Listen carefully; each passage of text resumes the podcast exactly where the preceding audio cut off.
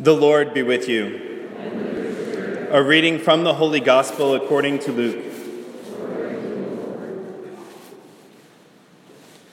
The angel Gabriel was sent from God to a town of Galilee called Nazareth, to a virgin betrothed to a man named Joseph of the house of David, and the virgin's name was Mary. And coming to her, he said, Hail, full of grace, the Lord is with you. But she was greatly troubled at what was said and pondered what sort of greeting this might be. Then the angel said to her, Do not be afraid, Mary, for you have found favor with God. Behold, you will conceive in your womb and bear a son, and you shall name him Jesus. He will be great and will be called Son of the Most High. And the Lord God will give him the throne of David his father, and he will rule over the house of Jacob forever. And of his kingdom there will be no end. But Mary said to the angel, How can this be, since I have no relations with a man? And the angel said to her in reply, The Holy Spirit will come upon you, and the power of the Most High will overshadow you. Therefore, the child to be born will be called Holy, the Son of God. And behold, Elizabeth, your relative, has also conceived a son in her old age. And this is the sixth month for her who was called barren, for nothing will be impossible for God. Mary said, Behold, I am the handmaid of the Lord. May it be done to me according to your word. Then the angel departed from her. The Gospel of the Lord. Praise to you, Lord Jesus Christ.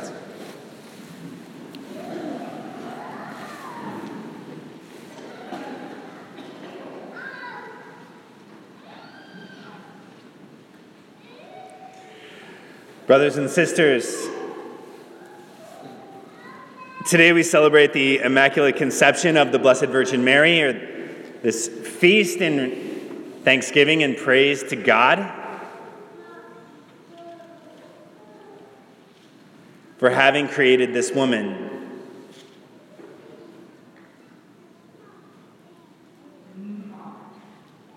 Who, from the moment of her very conception, was transformed by grace.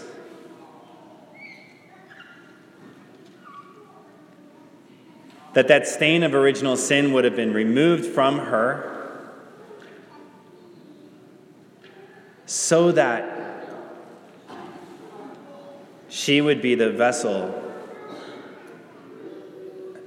that brought the Son of God into the world. It's an amazing thing to think about.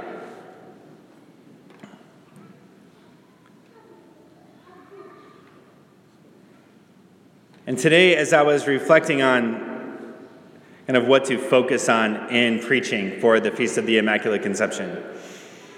Because on Marian feast days, you know, oftentimes we point out Mary as an example and we say something like, everybody should be like Mary. Everybody should follow God's will the way that Mary followed God's will.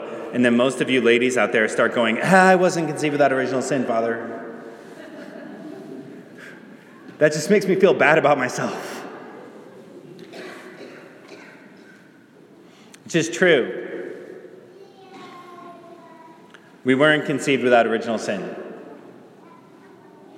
And Mary is an example for us to follow. But what was coming to mind more was the fact that her Immaculate Conception really must have allowed her to love us even more. Right? To love us even more. Because there would be no effect of sin in her life. And sometimes we might have the idea that because there was no sin in her life and she didn't have sin in her life, she must have had no pain in her life, which obviously isn't true. But she actually would have felt empathetic pain to a greater degree. Her heart is pierced because as she watches the suffering of her son, she feels it in herself because of her love for him. She would have had this kind of perfect empathy for Jesus and for every single person that she met. And empathy is a quality that we really should strive for, to have like Mary had, to have empathy like Mary had empathy. Because empathy is this kind of emotion that allows us to feel whatever peop- what other people are feeling. People who are empathetic, they allow us to feel felt by them. To feel like this person gets me, this person understands me, this person is trustworthy. And we're all created to be in that kind of relationship, that kind of communion. But sin actually erodes our ability to have empathy. You know, when people sin against us and we experience that kind of pain, we're just like, I don't ever want to feel this kind of pain again. And we can become shut down in that way. Mary, on the other hand, would have felt everything that we felt. As I've gone through my own kind of healing journey in my priesthood, in my own conversion in my priesthood, like I remember once when I was coming out of that period of depression that I'd gone through where I didn't hardly feel anything ever. My prayer was like, Jesus, do you remember that one time in high school where I felt like you loved me? Can we go back to that? It's been a really long time. And then, as our Lord started to enter into my life and spiritually bring healing, as I went to some very good counselors who helped to bring healing to my emotional life, I remember being at a party and somebody was talking about a very difficult time that they had gone through in their life, and I started to cry. Because for the first time in a long time, I could feel what they were feeling. And I was starting to experience empathy.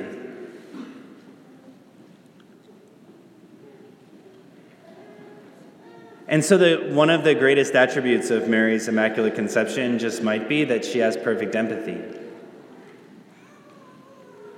That when we go to her in prayer, she's able to perfectly pick up on exactly how we're doing. She's able to be perfectly attuned to our lives. And when we cry, she cries with us. When we mourn, she mourns with us. When we rejoice, she rejoices with us.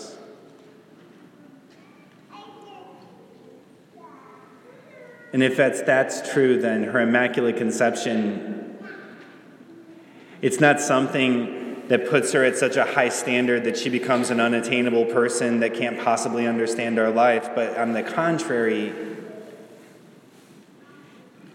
it means that she can enter into our life in a way that goes far beyond what any other human person can. Simply to be someone that can be there with us.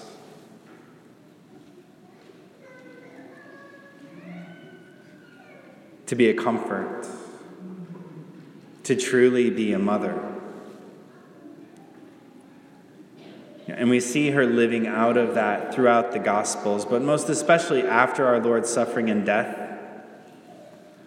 when the disciples are gathered with her in the upper room that she must have been a source of calm and peace and security in their lives, understanding perfectly the loss that they were going through. Mary is a model of that kind of empathetic accompaniment that Pope Francis is calling us to in the church today. And she is there to be a comforter for us.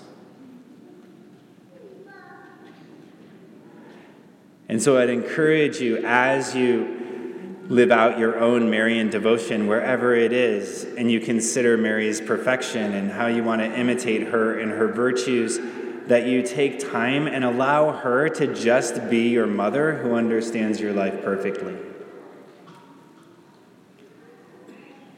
And you might be praying the rosary and you just only have this image of being a little kid who feels really confused or lost or alone or insecure or like nobody understands me, and you're just sort of like sitting very close to the Blessed Mother as she strokes her hands through your hair,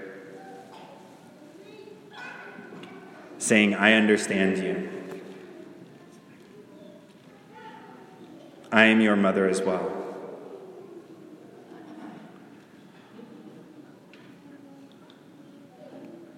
The gifts that God has given to me, I want to give to you.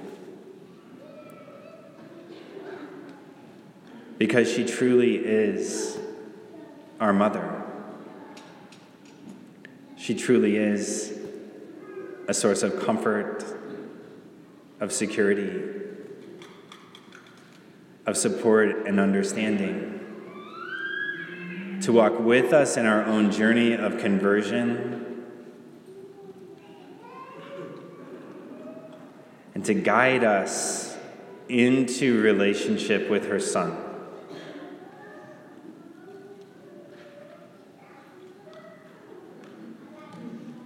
Who entered into the world through her life in order to save each and every one of us. Today, let us pray that our hearts continually be transformed, that we learn from Mary to be loved by our Lord, and also to be a sign of empathetic accompaniment in the lives of those we walk next to each day.